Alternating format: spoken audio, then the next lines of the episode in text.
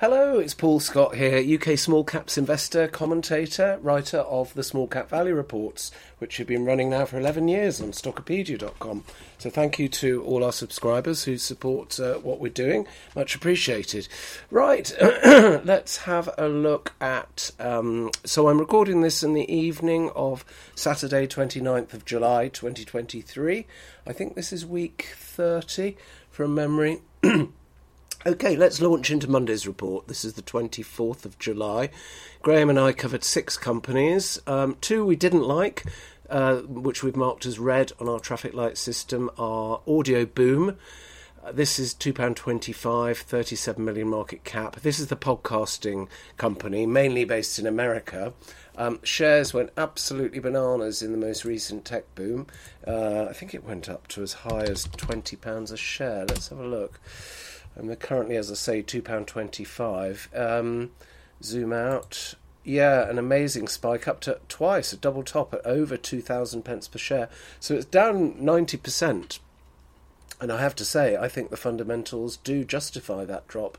I'm very negative on this one. The most recent accounts, the key thing to flag up is that they um, they announced a seven over seven million dollars onerous contract loss. They signed up some...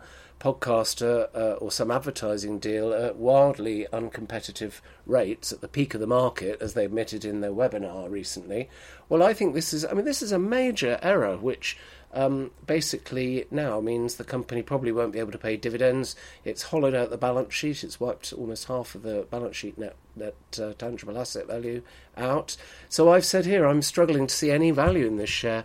I mean, some nutter might come along and bid for it, you know, um, but also management are very greedy here. They seem perfectly pleasant people on the webinar, you know, not a couple of nice uh, people, the C E O and C F O. But it's, you know, for our purposes, it doesn't matter if if they're Mother Bloody Teresa, to steal a line from Absolutely Fabulous.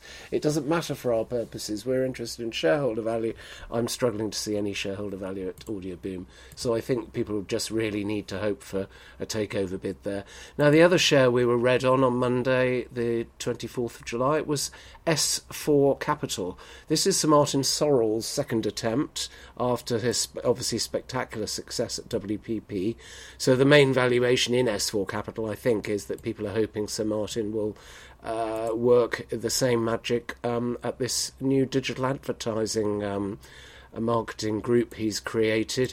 We don't like it, I'm sorry. No, we don't like the balance sheet. Um, it's borne on profits, so it dropped twenty percent to one hundred eleven pence. Uh, forecast lower for twenty-three and twenty-four. Not really a surprise, is it, for a, a marketing company?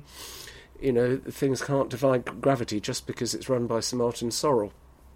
Anyway, we don't like the accounts. There's way too many adjustments in the accounts, uh, which eke out a profit after these hundreds of millions of adjustments. We don't like the balance sheet, so I'm afraid for S four Capital, it's a uh, from us. Now, a couple of shares we did like on Monday. Beeks Financial Services, B K S. I disclose a personal long-term holding in this. Um, quite good news here, I think. It rose six percent to one pound eight pence, seventy-one million market cap. I think in the next bull market, this could re-rate significantly higher. Um, it's the type of share that doesn't get valued at a lot in a bear market because people... apply value metrics to it, although it's grown a lot over the last, since it's been listed, it's grown tremendously, and um, you know, real sort of exponential revenue growth, and it's moved into profit. Uh, not much profit once you take out the adjustments for things like share options, which are used as a way of paying the staff. They're not just for directors. So I think there's a stronger case than ever in this one for looking at that as just part of normal payroll costs. So it's not really making much money. The bear case on it is that every big new contract it wins, it has to spend upfront on CapEx to buy the servers, the cabling, and so on, to go in the data centres where it's providing low latency connections to financial uh, exchanges. But I just think, you know, it's growing re- recurring revenues very nicely. Um, I think it's a very nice growth story, Beeks is, so I think we'll just have to be patient on that one. There's no real significant downside risk on it that I can see because of the recurring revenues. Um, obviously, the main risk for that type of connectivity business would be if the service collapsed, you know, if they had a Uh, a major hacking um, incident that destroyed the reputation of the business overnight. That's the big risk, isn't it? But that's never happened so far, but it is a risk. So I like Beeks Financial. It did rise on the contract news. Oh, yes, that was it. The, the R N S itself was out about some private cloud contract wins. Um, good news, but as I've mentioned here, they didn't confirm whether or not they're trading in line with expectations. So there's no point uh, mentioning... Um, contracts just in isolation. You've got to say also, well, were these in the budget? You know, are you trading in lo- ahead, below, or in line with expectations? They didn't say anything. So I think that's probably why the share price blip didn't really hold. It drifted back down again, I think. The other one I liked was SAG. S A G. S A G is the ticker. The company name is Science, Science Group. Um, a rather, rather strange collection of businesses. Seems to be mainly... Um, some sort of consulting business on R and D. Um, I don't really understand the business. I'd like to speak to management here and do a, a podcast with them, but they didn't respond to a message I left. Um, so if one of their advisors is listening, you know, do put us in touch. I think it's an interesting business that I'd like to do a, a podcast talking to their C E O or C F O. Anyway, I looked at the interim results from Science Group. Um, complicated, I've said here. Now, profits plunged at one of its divisions called Frontier, which makes digital radio modules. Profits there dropped by about two-thirds, but it all got mopped up by an increase in profits in the core division, which I think was largely driven by an acquisition of T P G, which was a separately listed company that was a bit of a mess. Um, but Science Group stalked it for a while, buying a stake in it and then taking it over in full, and it seems to have done a, a turnaround there. Science Group seems to be good at buying things and turning them around. It's um, owner-managed. A lot of things we like about Science Group. Sound finances, good value, owner-managed, so we're remaining green on Science Group. And then two shares we were amber, sort of middling on, uh, were Somero Enterprises and Arcontech. Arcontech's very, very small, only nine million market cap. Uh, it said trading ahead of expectations. It's a software company, but I think a lot of it is just legacy product that's sort of in wind down from what I can gather. Uh, doesn't seem to be generating any growth. But it, it's ahead of expectations due to one-off cost savings, and it says itself, don't expect these to repeat. So I put here, though, potentially interesting. The It's a special situation, Arcontech, because the cash pile is very large. It's um, the bulk of the market cap is the company's own cash. So really, I think people buying that share are hoping or agitating for management to do something with the cash, you know, a tender offer or give it back as a special divvy or buybacks, whatever. Or But there's delisting risk because it's so small, I think, and very illiquid shares. I see uh, nothing, nothing much happened after the announcement of this trading update. But then on Friday, I think it was, um, a share tipster, I think it might have been Simon Thompson, who's very good. He uh, mentioned it, and it obviously with nine million market cap and a lot of magazine readers who just buy the tips rather than doing their own research, I think, very often, um, unfortunately. Uh, it, it spiked up. So, you know, maybe that's creating a bit of liquidity for um, long-term holders to be able to exit. And then Somero Enterprises, we love this share, very, very positive on it. Graham's gone amber on it, though. Um, previously, we've been green. Uh, it was an in-line with tr- expectations trading update. This is the concrete screeding machines. Uh, laser-guided one, Somero. Now, Grahamford dug up some interesting information on this. They've always claimed that they don't really have any competition, that their only competition is men with planks of wood, you know, scrambling, uh, levelling the concrete floors using manually. But Graham's actually found an online competitor that had some sort of patent dispute with Somero um, and was settled out of court. So have a look at Monday's report for information on that. So we're just, as Graham said, we do have niggling doubts on Somero. Uh, that was it for Monday. Right, on to Tuesday's report. This was the twenty-fifth of July, twenty twenty-three. What I'm doing is I'm recording this one day at a time, updating my spreadsheet, with the day's uh, companies we covered to refresh my memory, and then recording each daily section on, on this. So Tuesday, now this was a mad day. We covered ten companies in the Small Cap Value Report on exclusively on Stockopedia. um, but we also did, I did very brief comments on a further nine companies, so I think that's definitely a new record, nineteen companies. Um, so plenty for everyone to choose from, so I will not engage with anyone criticising which companies we've we, we've chosen on particular days. We had another out. We, we had another person come up and say this. I'm just not going to engage with them. We cover five hundred fifty companies. It's more than enough for anyone. Uh, if you're quibbling with our, our our our choice of companies, you're just undermining the writers, and it's very unwelcome. And I'm just not going to respond anymore. Anyway, so that was the one reader who pissed me off this week. So I looked at, as a reader request, even though it's only thirteen million market cap, eight readers asked me to look at Quiz, the fashion retailer based in Glasgow, which I did.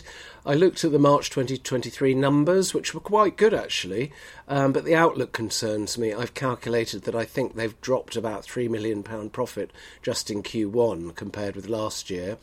Um, which is going to make it very difficult to meet the full year figures, I think. So, but it does have a very nice, strong balance sheet, Quiz does. And I, I rate the management there. They're, you know, almost the last men standing, really, in the sector when so many physical fashion retailers have gone out of business. They did switch all the sites onto um, turnover rents, but now the notes disclose that only about half the rents are turnover-based now. So uh, it would uh, it would seem that landlords are pushing for a return to conventional leases on the more successful shops. Obviously, if the, if Quiz don't want to do that, they just walk away and hand the keys back. So it's pretty flexible, but I wouldn't personally. I'm not going to rush out to go and back, buy back into Quiz. It's just over ten p. Um, I'll wait and see how they trade this year. Tristel, T S T L, this is the medical di- uh, um, disinfectants company that has sp- some specialist I P. Uh, it's more the packaging, apparently, than the actual chemicals, which are generic chemicals that they use. I remember them saying at a presentation years ago. I followed this company for many, many years. Tristel. The share price gain, though, has largely been just a re-rating. It always used to be on a P E of ten. It's now on a P E of about thirty-five. I don't think the valuation's justified. We say this every time we report on Tristel. But it did put out a good uh, trading update, um, referencing strong customer demand, higher gross profit, but they've recycled that into higher overheads, so profit in line. Now, the U S A launch of its products is crucial to the valuation, because I think the valuation, probably about half of the valuation, rests on hopes for uh, a good outcome in the U S A, which of course is not guaranteed, and it can take a long time to persuade um, Americans in particular to adopt uh, technology from overseas. They're often quite resistant to that, apparently, and they expect instant next day or same day delivery as well. So Tristel's going to have to stock up with distributors all over the, the country. So, I don't know. The jury's out on this. I don't know what will happen. We'll just have to wait and see, won't we? But personally, I don't like paying up front for um, international rollouts. So I want to get that in for free.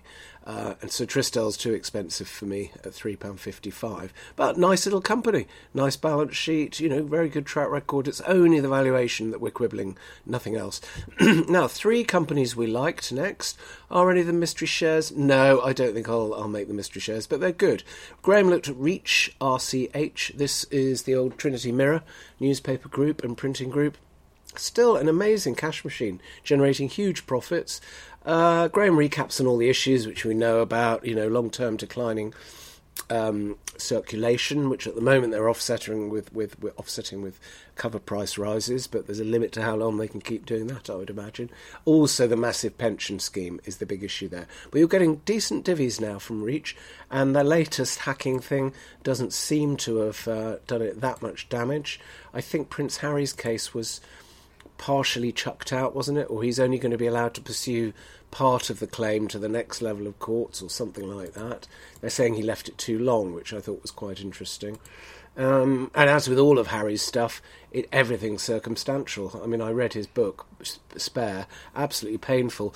You know, very mixed emotions. You feel so terribly sorry for him. Here's a man who just didn't choose fame, was born into it, and just can't cope with it. But also, you know, the, the activities of the tabloid press and the paparazzi are, I mean, they're horrible, aren't they? They're dreadful. They, they, they pursue some of these celebrities to their deaths, as we, we regularly see. You know, I mean, who'd want to be a celebrity? It must be, I mean, who would choose that sort of life where you give up all your privacy? Oh, dreadful. Anyway, Reach shares, let's get back on, on point, Paul. Uh, interims were in line with expectations, and full year expectations also confirmed. Um, so, yeah, at this level, it's only seventy-five p. Graham and I think it's it could be worth a punt. Um, difficult to value. I looked at Wickes, W I X, the D I Y um, superstores chain. I like this, up six percent to one pound thirty-five. Um, very encouraging trading update. Q two was better than Q one. They're maintaining the full year expectations. Now, you've got a fantastic dividend yield on Wickes, eight point one percent, which they said they're going to maintain. I think it was rather confusing wording. They said something about dropping dividend cover, which confused a lot of people. I saw on discussion boards that people thought that was they were saying they were cutting the dividend, but they're not. They're saying they're cutting the dividend cover. So that was badly worded. Whoever wrote that R N S needs retraining, I think. Um, uh, now, this was the other interesting thing on Wickes. It's announced a new share buyback for twenty-five million quid. Now, that's on top of the eight point one percent dividend yield. Um, the market cap's about three hundred fifty million. So this is a sizable buyback. What, what does that work out? About seven or eight percent of the share capital being bought back, and your generous divvies. divvies. So I think Wickes shares are looking very good. Let's just, as I say, hope the diversity and inclusion manager Um, keeps his trap shut, because uh, they they really scored an own goal with that. Even though, yes, it was taken out of context, what he said online, um, and used by people with an agenda to, you know, stir up a, a boycott against Wickes. But these boycotts online, you know, they, they have barely any effect, I think, and people have forgotten within a week or two. Usual sort of thing. They just sign a sign an online petition and think that that's, you know, they've actually done something, whereas of course they haven't. You know, it's uh, it's a good share, I think. Wickes, yeah, I've I've I, that was on one of my that was on my watch list for this year. Now S three, uh, ticker STEM, S T E M. Graham had a look at this one. We really like this one. It's a staffing company that mainly relies on re- re- repeating revenues from from contractors, which of course makes it less cyclical than you might imagine. Um, so yeah, Graham's inspected that one, four hundred ninety million market cap. Um, it rose up four percent to three sixty-four. Uh, interims and com- results and confirms in line with the full year. So Graham's staying positive on that, and I agree. I think it's a nice nice company, S three. Next, I looked at Brighton Pier. Now, this is only fifteen million market cap, and it dropped twenty-eight percent uh, to forty-one p on a profit warning. But I think this looks quite interesting. The ticker is Pier, so P I E R. It not only owns Brighton Pier, but it, it owns various other, uh, a, a couple of other sort of rather niche um, attractions, smaller than Brighton Pier, and uh, a small chain of bars, late-night bars, that I think really isn't worth anything particularly. But Um, I think this is looking interesting now. forty-one p has a special situation value. I don't see much balance sheet risk. Um, the debt's under control, I think. All it says all divisions remain profitable. They've had some particular issues, like, for example, you remember that fire that happened in a hotel, the Al- Albion Hotel in Brighton. Well, I used to live in Brighton. I remember the Albion Hotel. And I stayed there once, actually. It's a bit grotty. And um, it's right at the entrance to the pier, and of course it was, a, it was a big fire. A lot of the area was cordoned off. That hit trading at Brighton Pier for a week or two in their peak season. Also, the weather was very changeable and rainy in, in July, so that doesn't help at the peak um, time of trading. And of course, despite, you know, people are cutting back on discretionary spend, aren't they? How, households. So a trip to the seaside. There's also criticism of Brighton Council, who've made the parking ridiculously expensive there. You know, a usual thing under the cover of green measures, but you think to yourself it's it's more probably more about raising revenues. Anyway, Luke Johnson is the biggest shareholder, so he doesn't tend to let the grass grow under his feet, although, of course, he had that debacle with Patisserie Valerie, which took the shine off of his halo, I think. Um, but, you know, I feel sorry for the guy. He lost a lot of money on it. And I, I actually do believe that he didn't know what was going on. They had crooked management there fiddling the figures.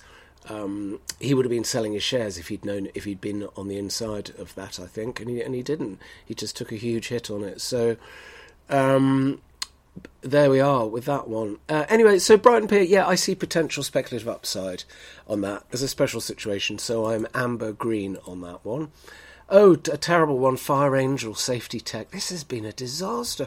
Used to be a really good company when it was called Sprue Aegis, but it's just been a catastrophe ever since. Anyway, it's had another profit warning, down twenty-eight percent to three point one p. Uh, I looked at the figures, and I have to say I think this could easily go to zero. It's done an equity refinancing recently, that the major shareholders propped it up, but it looks it looks like it, you know, it's still got too much bank debt, so it looks like it's going to need another emergency fundraise. I just don't. I don't know if, if if investors will be prepared to back it. I think if it was me and I was stuck high and dry in this thing, I'd just say cut the cord, let it go under, let management buy it for a pound or whatever. You know, you just you just. It's surprising some of the fund managers who do just keep pouring money into um, down the drain. But you think, well, maybe they're looking to just keep it afloat so that they can find another job or something. I don't know. I'm just speculating there. But Fire Angel, I wouldn't be tempted to dabble in that. Next one, a very interesting company that put out a lovely trading update is the utilities uh, supplier. I think this is to S M Es. Uh, it's called U Y U, and that's the ticker as well, Y U with a full stop after. Now, I acknowledge that the trading update was very good. It said substantially ahead of market expectations.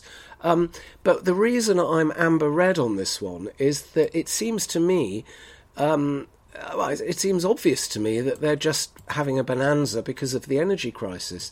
They've obviously, you know, whether they just had their hedging the right way round or whatever, um, the it's making exceptionally high profits, which I, I cannot see how that would be sustainable.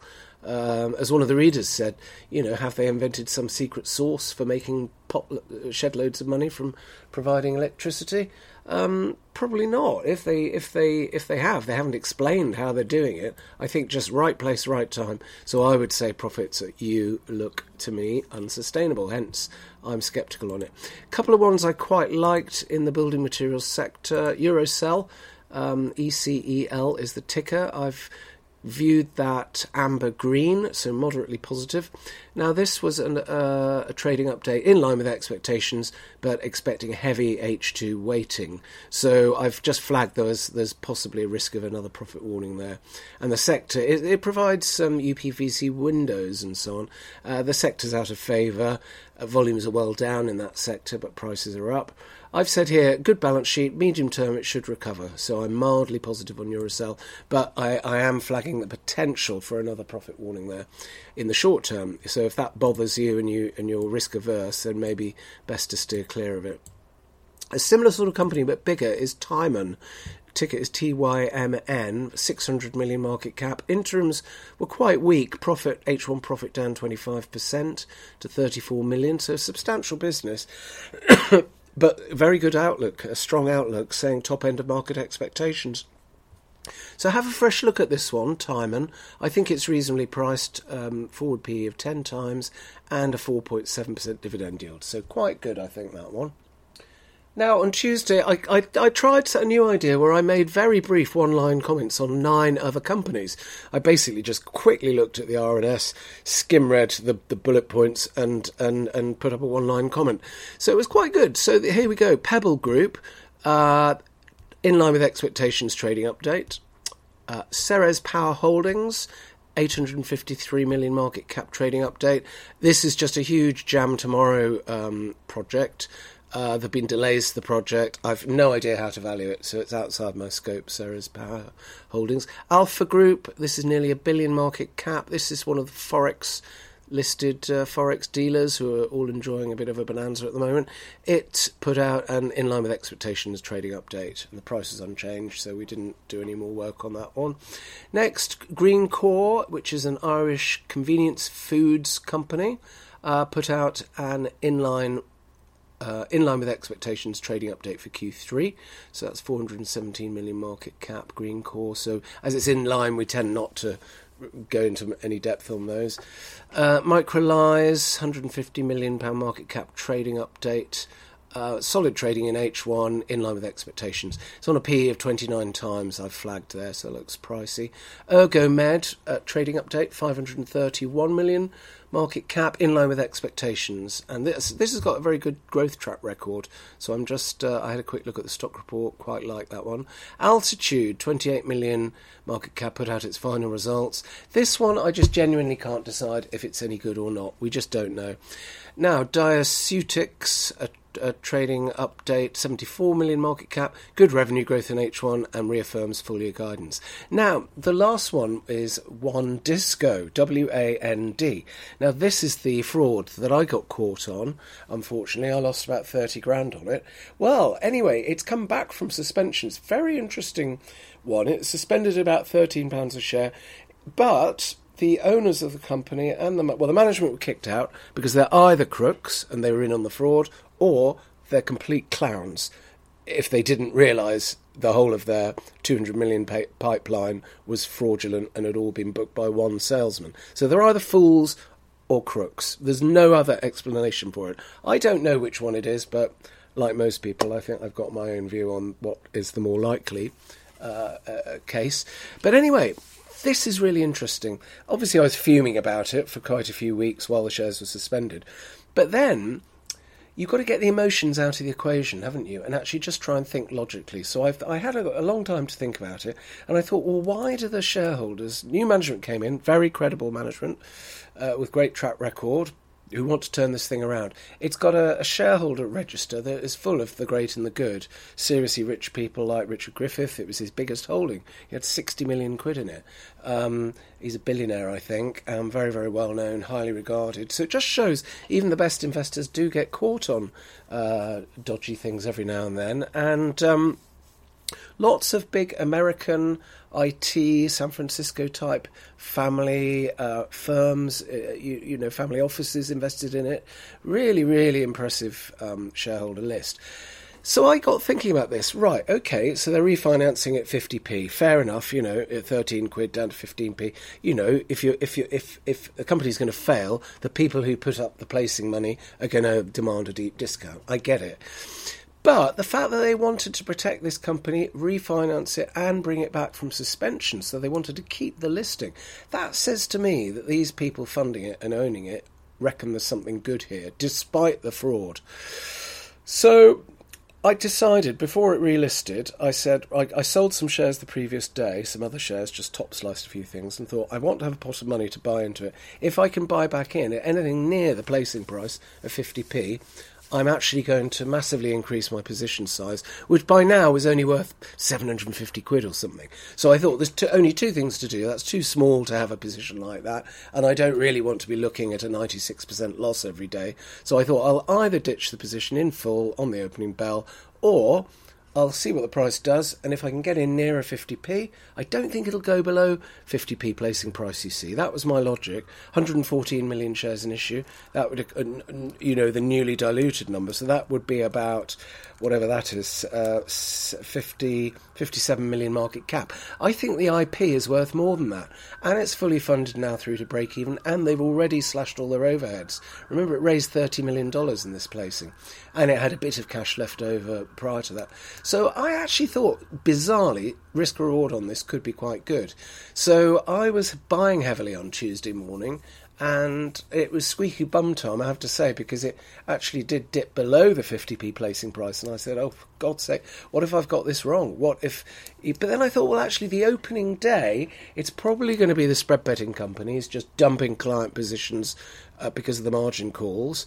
You know, you're going to have forced sellers on the first day, aren't you? There was a tons of volume going through, which says to me that there's going to be people buying as well. And these rich guys in America with their big holdings in it may want to, to but you know, everyone can buy now at, at the fifty p placing price in the market. I think this thing's going up. So anyway, I increased my position size by thirty-six times from, you know, minuscule to actually, to actually a, a decent, chunky, sort of mid-size position in my portfolio. And I was I was worried on Tuesday night. I think, oh God, what have I, I think I might have called this wrong. But I thought, stick with it. You know, I think this is going to rebound. Anyway, it, it doubled. Over the next two days, it went from four, a low of about forty-six p to, it just touched a pound. And we were discussing it with one of the readers who had a similar view to me, actually, that as a trade, this thing could rebound strongly. Um, so that was a big winner for me. Uh, but I recouped all of my thirty grand losses, and I'm nice, nicely in profit now.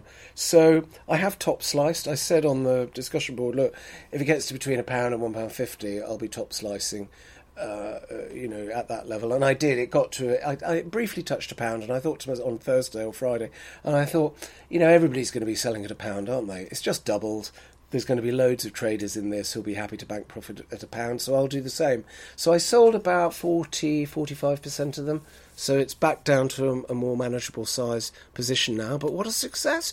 Just shows, doesn't it? It's no good sticking to any dogma about shares. I think if you if you can see a logical reason for why something could bounce strongly, um, you know, go for it. That's what I say. Providing it... For me, the key thing was it was refinanced. So there was no insolvency risk. If it was still needing to raise money and if none of those other things I mentioned before had happened, I wouldn't have touched it. So it wasn't what I call mindless averaging down, that you just buy more because you got a huge loss. That is is nearly always a disaster. This, I like to think, anyway, was calculated averaging down, where I did weigh up risk reward, and, and it's worked. It made me think as well, you know, all the big profits I've made this year have been on Seraphine, um, on B O T B, on Tiny Build, where I was similar sort of thing. It dropped eighty percent, and I bought at the lows, sold them a week later or two weeks later for about three quarters, about seventy, sixty, seventy percent profit.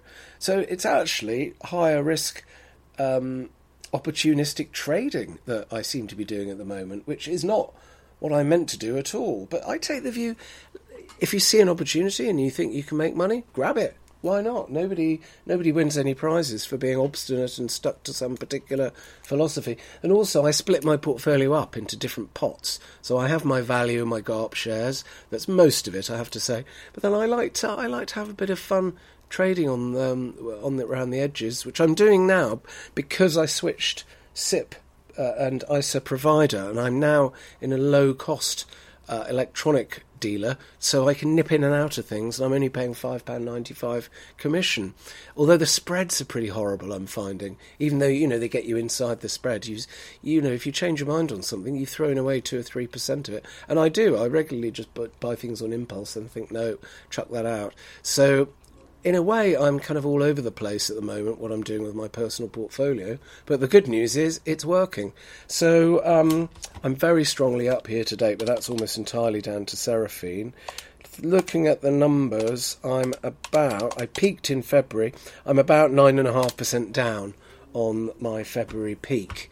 So um, I was something like twenty percent down. So I'm gradually recouping the losses. Um Um, so not too bad. And, you know, valuations are so attractive. The way I look at it is I think there's plenty of stuff in my portfolio that will double or triple from here.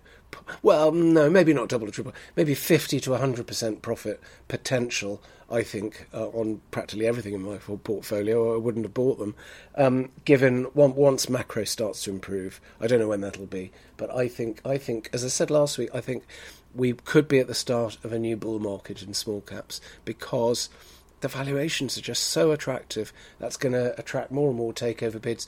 And I think at some point the client redemptions will stop and people will start to say, well, look, hang on, we actually should be buying, not selling here. Um, so, yeah, I remain nervous but bullish on small caps. Sorry, as usual, this has gone on way too long. So on Wednesday's report, twenty-sixth of July, twenty twenty-three, I'll speed up here. Graham looked at Mortgage Advice Bureau. Um, he likes that one, uh, saying mixed messages, but he thinks that's good. Now, I looked at Revolution Bars, R B G. Um, I've been in and out of this stock numerous times over the years. Obviously, it's been an absolute disaster. But because I've managed to buy very aggressively at or near the lows a couple of times, it's kind of washed its face for me overall. And I went back in recently at just below six p, thinking that was the low. It did bounce, but it's come back down again. Uh, I bought some more, and then I changed my mind and sold some of those. So I'm I'm not really sure what's going to happen on this one. So I'm, I've coloured it amber. Only thirteen million market cap. Um, now, it was an in-line with our expectations update for F Y June twenty twenty-three. But the market seems to have reacted quite negatively to it, which surprised me, actually, because we know the problems. They've got too much bank debt after doing a reckless acquisition of Peach Pubs, absolute madness. Um, but the debt has come down a bit since the peak in March, and it's still generating cash. It's EBITDA positive on the, you know, proper EBITDA, and they've they've put a, a brake on their capex. They're not doing any more refurbs and or, or new sites to focus on debt reduction. Uh, but the outlook, they say, remains challenging. Peach Pub seems to be doing well. They don't disclose the proper like-for-like, so I'm assuming they're pretty bad. But bottom line, it is in line with expectations. So uh, only for risk-takers, as I've said here. I'm not saying it's a great company. It's not.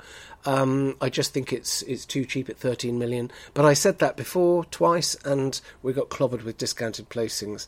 So um, I don't think the current management could possibly stay on if they need to do another placing at a discount. But we'll see. Could go either way, Revolution Bars. So I, I've got a medium-sized position in it. I'm fully aware of the risk. Um, and I don't know what will happen. Graham looked at Nichols. He likes this one. Interim results. This is the Vimto drinks company. I'm not so keen on this one, I have to say. But anyway, uh, what I did like was Wilming- Wilmington, W I L. Have a look at this one. It was up seventeen percent on a June twenty-three trading update. I think it looks really good. It's ahead of expectations. They do something related to, oh, what's it called? Compliance. Uh, I think it's tra- training or something. Um, not entirely sure what it does, but anyway, it's been a really convincing turnaround. It's now making very nice profit margins, um, and as I say, it's got this it's got this positive update, and I think it's reasonably priced. So have a look at Wilmington. I think that one's quite good. Uh, reasonable valuation, nice G A R P share, I've said here, so I've given it a thumbs up. Graham looked at Norcross. We're amber on this one. Superficially, looks very, very cheap. Um, and, you know, it never seems to, to re-rate. It's got the South African business, uh, which apparently has never actually provided any cash flow to the U K. So I don't know if that's worth anything, really. And the, um, oh, obviously the huge pension scheme. So um, Norcross... Uh, and it took on a lot, of, a lot of debt recently for an ill-timed acquisition. Incidentally, I bought a Triton shower uh, rail, you know, the rail that you mount the shower head on, because the previous one had snapped, and I paid forty-six quid for it. I have to say, it's very disappointing. I thought Triton was meant to be premium product. This certainly wasn't premium. You know, even the little nozzle connector, the hose connector, which is nearly always metal, even that was plastic. The, the hose was too short, so it doesn't stretch up fully. You know, this thing was made down to a price, this Norcross uh, Triton product. Very, very disappointing. So I think they've got quality issues, actually. I think, like a lot of bathroom fittings company, they, they've scrimped too much on spec, and they're making the products too cheap. And it really, really annoys customers, I think, when you when you can feel that the product just feels flimsy and plasticky. You think that's not going to last five minutes. So I've had to ask the tenants to basically just be very gentle with it. You know, I said, look, this thing won't last five minutes if you're rough with it. So would you mind being being careful with it? But yeah, disappointing mystery shopping there. Motorpoint. This is the uh, car supermarkets and online second and nearly new car retailer. Interesting A G M trading update. I'm amber stroke green on this. I think we might have seen the lows at around a pound. It bounced six percent to one pound eight. They've decided to change strategy to focus on profit and cash flow and cost control, which I'm glad to see. Previously, they were dashing for growth and just running at break even. I think that was a mistake. I think they've recognised that was a mistake. So they're doing the right thing. And it looks to me like it could beat the broker forecast. The broker update note that I read was very helpful. Thank you for that. I think that's possibly laying the foundations for an ahead of trading, ahead of expectations trading update later this year. So at nearly one hundred million market cap, I think Motorpoint could be worth a speculative flutter. You know, it's heading, it's got about one and a half billion of revenues. And, you know, it, you don't, on that level of revenues, you don't need much of a margin improvement to suddenly see it's making um, very nice profits. Now, we also covered another, on top of all of the above, um, we covered another ten or twelve companies with single-line updates. Unifar, H one trading update, says in lines with expectations. This is a growing Irish health group. Uh, Aptitude Software, interim results, soft H one growth, confident in full-line expectations. I think that Aptitude looks pricey, so I'm not interested in that. F D M Group, this is the software uh, contractors. Uh, flat H one profits, broadly in line, so that means slightly below, of full year expectations. On principle, I won't buy that one because management uh, nicked it off us when it was a really cheap AIM-listed share. They forced out outside shareholders and then refloated it a few years later um, about ten times the valuation. So we was robbed, as they say. And for that reason, I'm never going to buy F D M shares, just a personal grudge, really. I Q E, this is hopeless. This is the semiconductors uh, wafer fabricator or whatever. I'm not entirely sure what it does, but it buys these machines, makes the, the raw ingredients for semiconductors and doesn't make a profit. Um, H one revenues down heavily versus last year, but in line with that expectations. I've concluded here, I think it's a lousy loss maker, so I wouldn't I wouldn't be tempted into I Q, I Q E at any price, really. Now, Van Elle put out final results. This is a the ground piling construction company. Um, have a listen to their webinar on Investor Meet Company. I thought it was very good. Really grounded, sensible management, I think. They came across very, very well. It's got a strong balance sheet. It owns all the equipment without debt financing. Now, the uh, H... Uh, sorry, the... the The performance, the figures were good in the final results versus up against last year, but in the, the outlook is mixed, and in the webinar, management of Van Elle do say that there are some one-off factors that are causing a current boost to business, but they're expecting a slower H two. So uh, very, very straightforward, honest management, I think. I might buy some of those at some point as a little recovery share. I think it could. It's one of those ones that you could look at it and say, in a more buoyant economy, this could be fifty to one hundred percent higher. So I like Van Elle, but we're spoilt for choice with things like that. Now, Science Group, this is the um, thing that makes or designs electric motors for E Vs. Uh, it's announced another commercial agreement, I think, in India. I'm very sceptical on this. I did some digging into the numbers and the contracts a while ago. I don't think it's any good. But anyway, so it's a share for traders, I think. Um, Gresham House put out a trading update, but we ignored that because it's in a takeover bid. Received a very attractive takeover bid. Cyan Canode, finals, final results, forty million market cap. Losses increased again. It's always jammed tomorrow with Cyan Canode. I don't rate this at all. I'm very sceptical. Graphinia is still listed, amazingly. This is the print uh, shop's business, or was. Uh, ten million market cap. Very strange numbers. I had a quick look at them. It's issued a fifteen million pounds bond. Um, and it's done uh, four acquisitions with it. Very, very strange. So I'm avoiding that one. Now, N A H L, um, H one trading update. This share's been a disaster, but it rose seven percent to forty-seven p, uh, in line with, in line with expectations. Um, it's got a bad track record, though. So people are talking about a turnaround and a restructuring at N A H L. I wouldn't personally be wasting my time on it. And then finally, Velocity Composites, nineteen million market cap, trading update, reckons it can break into profit next year. So that might, for the speculators amongst us, that one might be worth a further look. So that was everything on Wednesday. Right, on to Thursday. I've really got to speed up here very quickly then. twenty-seventh of July, we looked at six companies. Um, Lookers, now there was a surprising thing here. Uh, the bid fell through on this one, of course, and they dropped down to about high ninety p's after a one pound twenty bid fell through. Um, well, the bid has come back with a higher price, one pound thirty. So um, that's very good news for people who toughed it out there. I uh, on my fantasy portfolio, I, I had them on my watch list for twenty twenty-threes.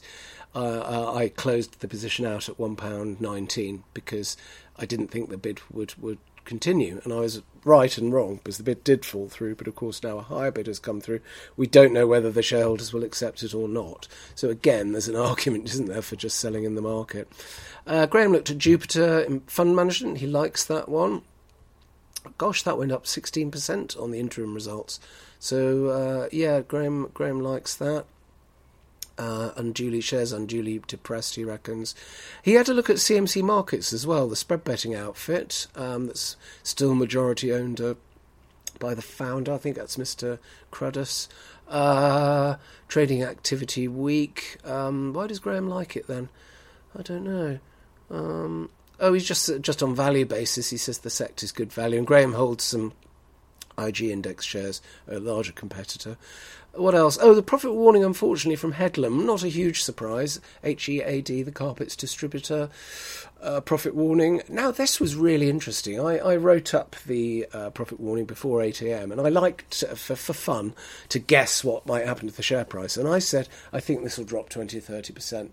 But it's got a really, really strong balance sheet with loads of freeholds and so on. Um, and it's still profitable. Well, anyway, it did plunge down about twenty percent or more, but it recovered most of that um, drop. Yeah, yeah, so it ended up um, recouping most of the losses, which I think is very encouraging.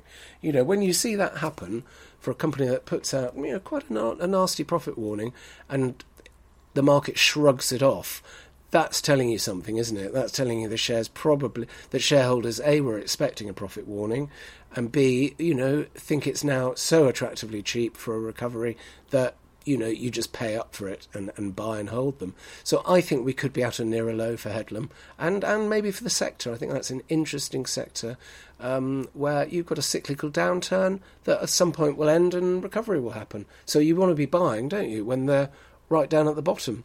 Um, particularly where they've got very strong finances with Headlam uh, has. I missed that dip, unfortunately. I didn't, because I was focusing on WANdisco, ticker watching on that. I didn't really act quick enough. I think, looking back, I should have bought some Headlam when they dropped down um, below two quid. But I didn't, so there we are. Um, Volex, uh, I hold this one. I think it's very, very good. That put out a really reassuring trading update with its A G M, and it rose two percent to two pounds ninety-three. I think it's still very good value. I want to buy some more Volex, actually.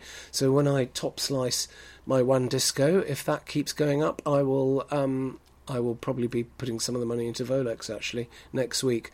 We'll see. So trading is in line. This is the electrical wiring um, company with various low-cost production units in Turkey and other countries, run, run by Nat Rothschild, who owns twenty-five percent of the business, seems to be doing a cracking job. Um, I don't think he operationally manages it, but um, certainly is the top guy with twenty-five percent shareholding. Um, I think he's he's motivated to prove that he can actually run a business. Now, we will have a mystery share.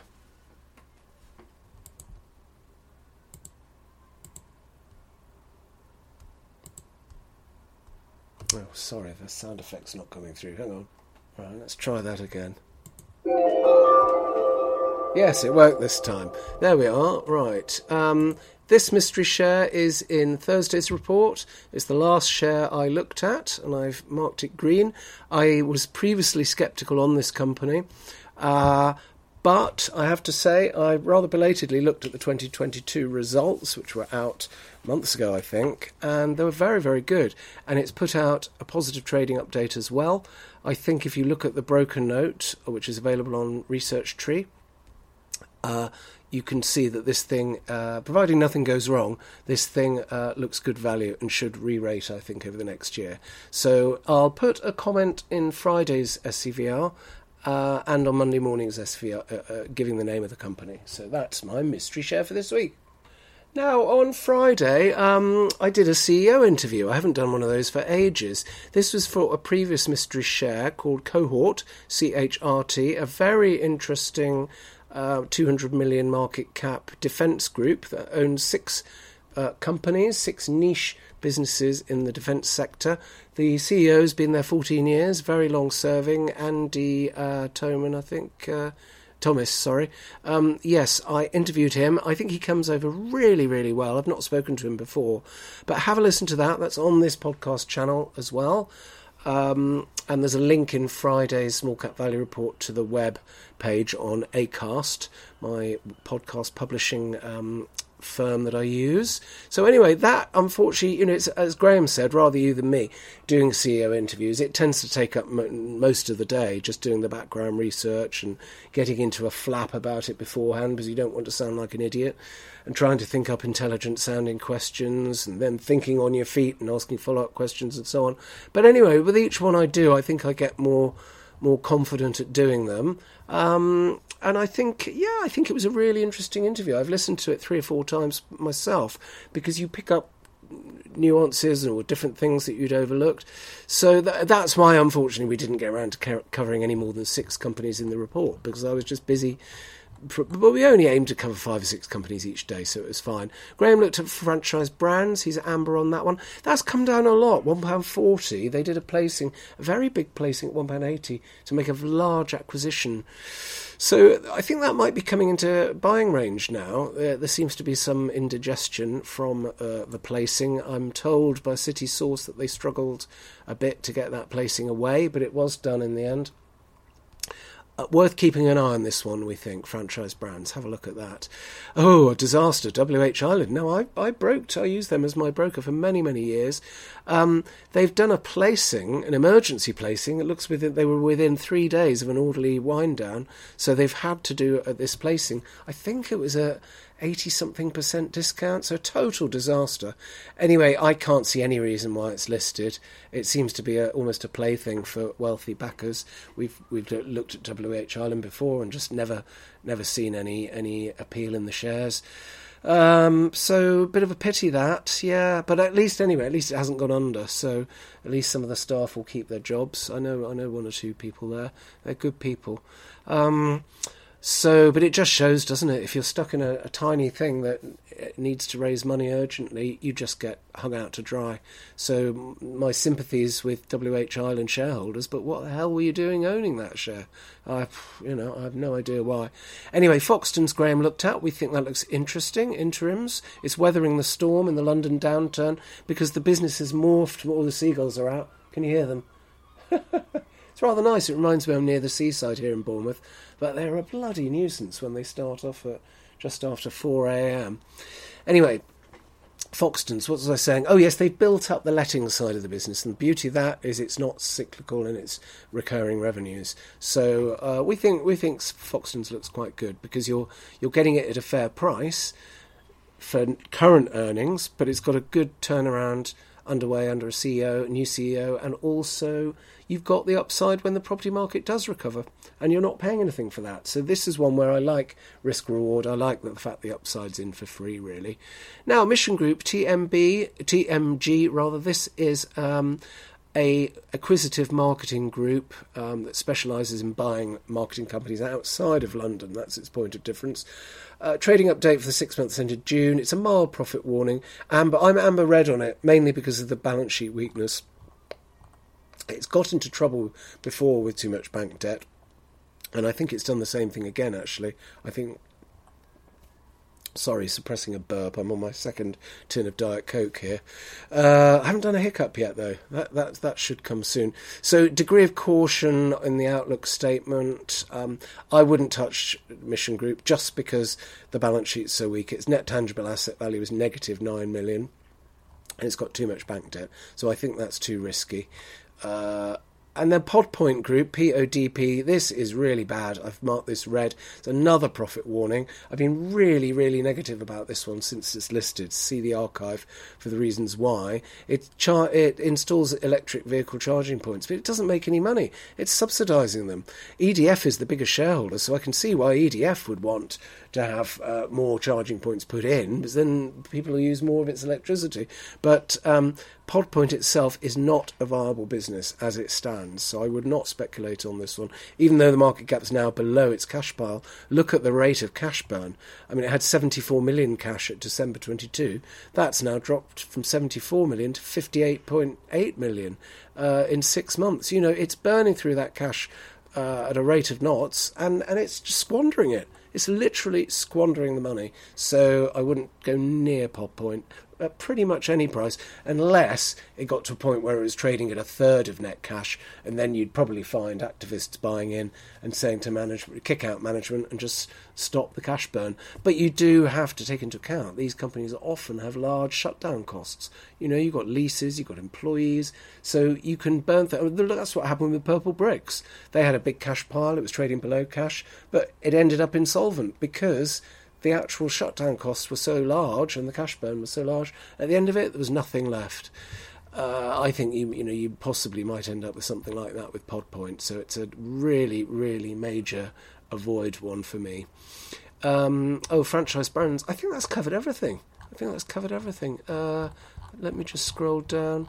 Was this Thursday? That was Friday. Okay, um, I think that's it. Uh, oh, I should apologise as well for some of my comments that slipped through quality control when I was tired and emotional. So I flagged my own messages to have them removed. Because I think, you know, if you make a mistake and you put up something that's rude, you know, just apologise and get it removed. It's best not to do it. I can't actually remember doing it. I was plastered. So um, apologies for that, and don't take it seriously if you see any of those comments. They're just silly, so ignore them. All right, that's the end of part one. I will possibly record part two afterwards. I'm not sure. We'll see how we go. Thanks for listening then. Bye.